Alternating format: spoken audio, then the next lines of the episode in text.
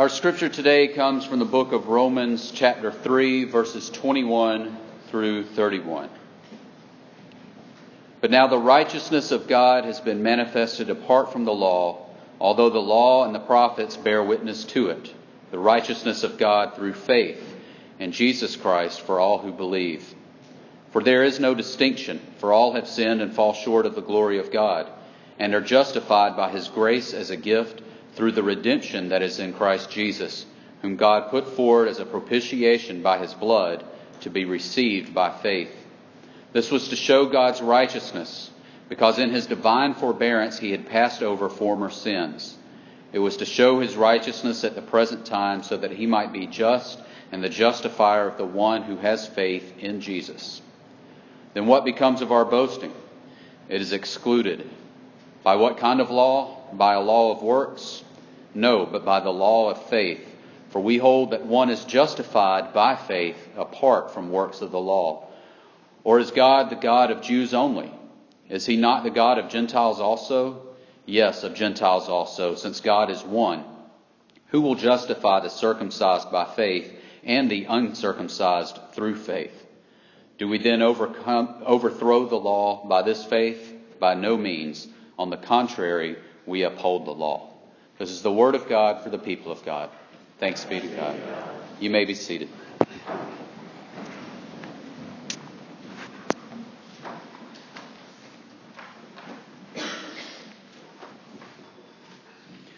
Let us pray. Lord, at this time we ask that these words that were just read that were penned by Paul to the Romans so long ago that they will come alive for us, that they will move us, they will inspire us.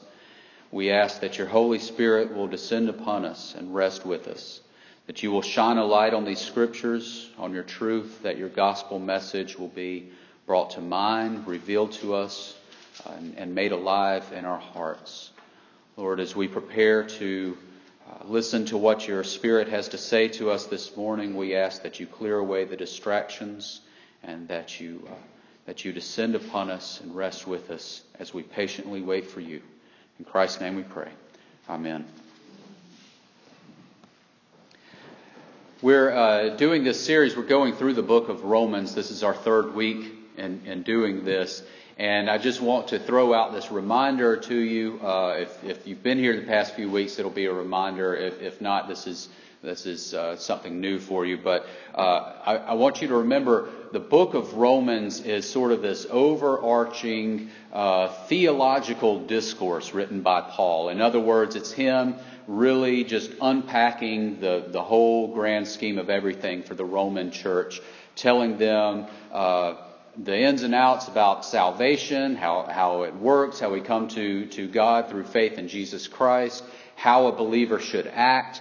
And, and, and in all of this, there, there are going to be some times where we talk about some very fundamental things, things that you may feel you already know, but then there's also some, some deeper, uh, heavier, meatier stuff to chew on in there.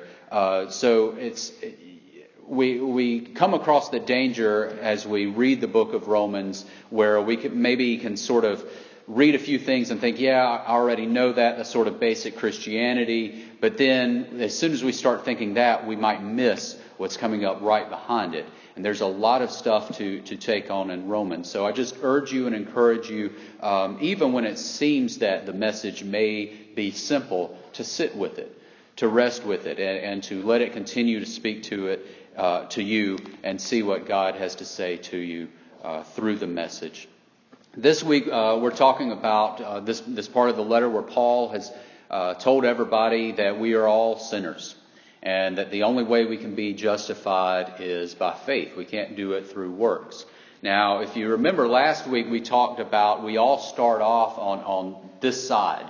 We're, we all start off on common ground, separated from God. There's a huge gulf between us. We are all on a journey trying to get from over here to over there, where God is. And Paul is saying here the reason why we're all over there is because we, we have all sinned. And there is no way that we're going to get from over here to over there through any kind of works or actions, but through faith we will, we will be um, ushered into God's presence through our faith. Now, why is it that um, it is faith alone that gets us from here to there? Why is it faith and not works? It seems like if we know good from evil, we should be able to just do the right things and make God happy and end up in good standing with Him. But the problem with that is if we believe in a works based salvation or a works based righteousness, then really what we're saying is we believe in our own ability to reason. Because we all think that we know good from evil. Now, when, when Adam and Eve ate the, the fruit in the garden, they were given the knowledge of good and evil, and that's when everything fell apart, right? because we all have different understandings of what good and evil is. There's, there's a lot of uh, gray area stuff that we can't see, that we, we can't see the big picture like God can. And if you don't believe that, all you have to do is look at what's going on in the world today, and you see that people have completely different ideas of what good and evil are. And so there's this conflict. And so if we're going to say, well, it's, it's our works that are going to save us, we have to do good, well, then there's a problem because that says that, that our understanding of good is the right one, is the right understanding. And that's not always the case. Paul knew his audience that he was writing to. Remember, he was writing to the Christians in Rome, which was pretty much the capital of the world in those days. And there in Rome, there were Jews and there were also Gentiles. And, and there were probably some Jewish people who were still clinging to the old law and, and, and trying to live that out and thinking that the best, uh, as long as they kept the law, they were going to find favor with God. And then there were probably some Gentiles who thought, well, we, now that we've kind of accepted Christ, who was a Jew, um, maybe we ought to start keeping this Jewish law, and we really need to strive to do this as well. And Paul knew this. Paul knew his audience. And that's why he, he, he early in the letter, here just at the beginning of of the third chapter, he's saying, it's not your works, it's not how you keep the law that's going to save you, it's your faith. And he knew that there was going to be that confusion. And he also knew uh, that no matter how hard we try to keep the law, we are all going to stumble. We're all going to fall. But we all have confusion about exactly what right and wrong is. It's called human error, and we all do it. Uh, it, it happened to me just this past week um, as, as, far as human error is concerned. Um, I had uh, the other day I had a 145 appointment. I was hungry. I was trying to get something to eat before I got there, and uh, I stopped into the Kickin' Chicken, and it was completely uh, packed. The parking lot on on one side, the side facing the Kickin' Chicken. So I had to drive down a little ways and face the uh, the side of the grocery store, and and park there, go in, get my food I'm in a hurry. I come back to my car and I crank it up. I put it in reverse and I look in my rearview mirror and I see that there's a truck in the parking space behind me that is also in reverse. So I think, okay, come on, man. I, I, I don't have all day. And I sit there for a second and I wait for him. And he doesn't back out. So I'm thinking he's probably waiting for me to back out. So I put my car, my truck in park and wait. And I sit there another second or two, and then I look in my rearview mirror and I see that, that he's put his truck in park. And so I was, I was getting a little frustrated. Like I said, I was in a hurry. So I put it in reverse. I said, I'm just going to have to trust that this guy doesn't back out right when I do. And I start backing out. And as I do, I look in the, the rearview mirror and I realize that the, the truck I was seeing was actually my truck reflected in the window across the parking lot.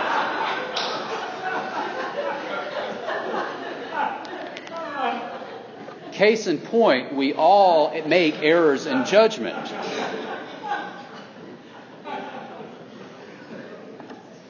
We all make errors in judgment. And that, and that right there is, is why we can't trust ourselves to do what is right, to find our right standing with God, because we're using our own knowledge and our own intellect and reason. And, and uh, all of us are, are capable of, of faulty reasoning and mis- miscalculation. And Paul knew this, and that's why he was he was saying what he was uh, what he was saying here to the Romans. Now let's let's back up just a moment. A few weeks ago we talked about how Paul opened this letter and he said that that no one is without excuse. That everybody has um, has the opportunity to know God because God has made Himself evident in the world around us. You can look around and see God and, and, and signs of God, traces that God has been here, God has done something, and so no one is without excuse. And I believe that one of the uh, surest signs that God has given us for His existence is our own sense of right and wrong. Now, like I said, the knowledge of good and evil is, is confusing. And when Adam and Eve stepped into that world, that's when they fell. But I believe before they had the knowledge of good and evil, they had a sense of right and wrong because Eve knew that she shouldn't eat that apple or, or orange or whatever the fruit was. But she knew that she shouldn't do it because God had told her not to. And we all have that sense of right and wrong. We're born with it. We call it a conscience. And I think that it is a testimony to God's existence that we, we have that. C.S. Lewis wrote a book called Mere Christianity, where he basically starts with, uh, okay, is, is there a God or not? And he, he takes you through um, the apologetics of the Christian faith to where, by the end of the book, you have to believe in Jesus because he's laid out a perfect argument for it. But he starts the whole thing off by saying we all have this sense of right and wrong. And if we all have that sense of right and wrong, then there has to be something, some kind of governing power behind it that gave us that sense. Uh, the story, the, the Disney movie Pinocchio, Jiminy Cricket tells uh, Pinocchio that he is his conscience. He's the personification of Pinocchio's conscience. And he says, Let your conscience be your guide. And the Disney movie has a happy ending, and it ends with Pinocchio becoming a real boy, and, and he's dancing around with Geppetto and Jiminy Cricket. I'm sorry if that spoils the ending of the movie for you, but it's about 100 years old. You should have seen it by now. But I was, I was horrified this week to find out when doing the, the research on Jiminy Cricket that. Um, that the story of Pinocchio actually comes from a comic strip from the, the late 1800s. And in that, that, that telling of it, um, Pinocchio got sick of listening to Jiminy Cricket. And he threw a hammer at him and killed him.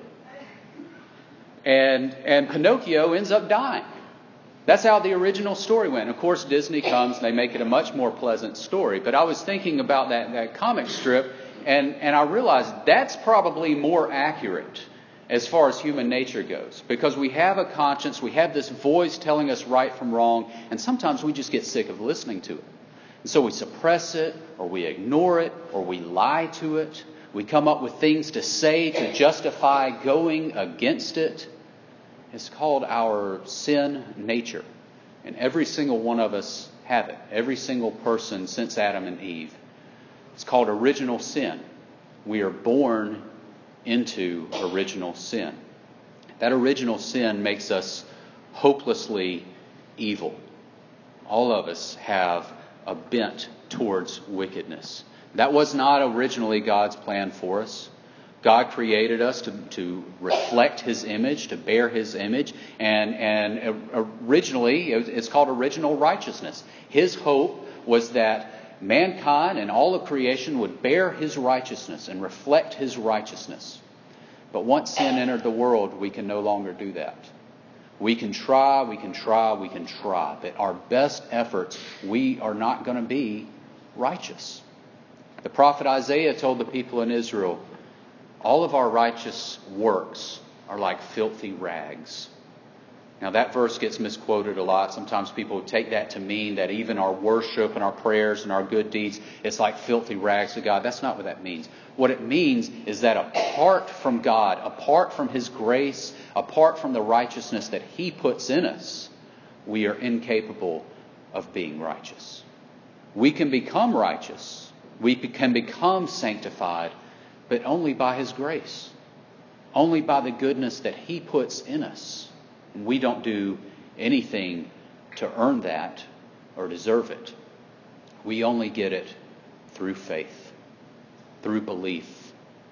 But belief in what? believing that God's original plan can be restored.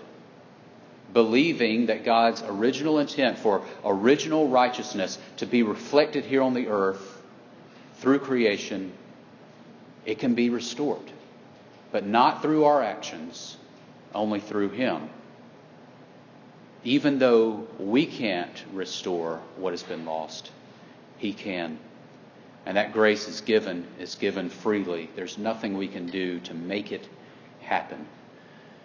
J.D. Walt uh, told a story one time about when he preached at Asbury Theological Seminary in the chapel. He said that the danger with preaching there in the chapel at, at a seminary is um, in your congregation, you have a whole bunch of biblical scholars.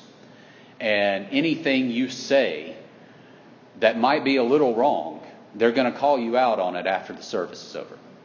And so he was kind of walking on eggshells, trying not to say anything biblically incorrect as he was preaching there in the chapel.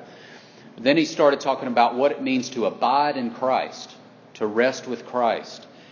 And as he was talking about it, he started talking about bearing the fruit, when we bear the fruit of Christ and what that looks like, the fruit of the Spirit. And he said that, that the sap comes through the vine and the fruit just just sucks all that sap up. And so we need to be sap suckers for Jesus. He said when the service was over, uh, none of the, the biblical scholars approached him at all, but he said a botanist came up to him and told him fruit does not suck the sap. The vine pushes the sap into the fruit. The fruit is completely incapable of doing anything to draw the sap out. The vine literally pushes the sap into the fruit. And he thought, well, that's even better. It's a better analogy because we can't do anything to pull God's grace from him. We can't do anything to pull that mercy, that love, that grace from him into our lives. All we can do is receive it as he gives it to us. And the only way to receive that is through faith, through trusting that He will give it to us, that He will give us the grace that we desire and more. He will give us the grace that we need to live our lives here on earth. And His grace is sufficient. Whenever we start talking about faith, I always think about uh, Indiana Jones and the Last Crusade, especially when we're talking about the gulf between us and and and God. Um, there's there's this scene where uh, Indiana Jones is is looking over a gulf. He's got to get to the other side, and there is absolutely nothing he can do in that moment to get over there. No amount of knowledge, nothing he's done previously in his life. He doesn't have any kind of tools that he could that are going to help him out in that situation. There is absolutely no way that he can get on his own from that side of the cliff to the other. And he steps out on faith, and a, a plank, a board shows up and catches him, and he walks across. Now, I know that's Hollywood, that's, that's a movie. But it's a, it's a perfect analogy for our spiritual life. Nothing you have done in the past can save you. Nothing you have done, no, nothing you have, nothing you can bring can get you to where God is. It's only stepping out on faith, knowing that He will give you all the grace you need, and His grace is sufficient. Now, that doesn't mean that we shouldn't do good works. We should. Our faith should lead to good works. But that's another lesson for another day. We'll get to that later in Romans. But God has always had a plan for creation for us, and that plan is that we reflect His righteousness here on earth. Unfortunately, we've messed that up. We've messed it up big time. But it's not too late. Although we're incapable of being truly righteous, God is fully capable of putting His righteousness in us. It's not by any effort on our part, it's by His grace alone. And we can only receive that grace by trusting that He is perfect, holy, and entirely able to redeem us where we cannot. Let us pray. Lord, we thank you that there is nothing that we have to do, nothing that we need to do, nothing that we can do to get over there to where you are. Because, truth be known, we would just fail miserably. We thank you that through Jesus Christ, through your Son, you have made a way. You have redeemed us through your grace. And all we have to do is place our trust in you and receive it. Lord, give us more faith, strengthen our faith, help us mature in our faith so that we can daily put that trust in you and we can journey on towards you, sanctification, and we can become holy as you are holy. In Christ's name we pray. Amen. Our hymn of invitation this morning is hymn number 714. I know whom I have believed. If you've made a decision of any type today, I invite you and encourage you to come forward if you've decided to uh, join the church or enter a new relationship with, with Jesus Christ. Uh, please, please come forward. I'd be happy to, uh, to talk to you about that and to pray with you about that. But our hymn of invitation is 714. Please stand if you are able and join us in singing.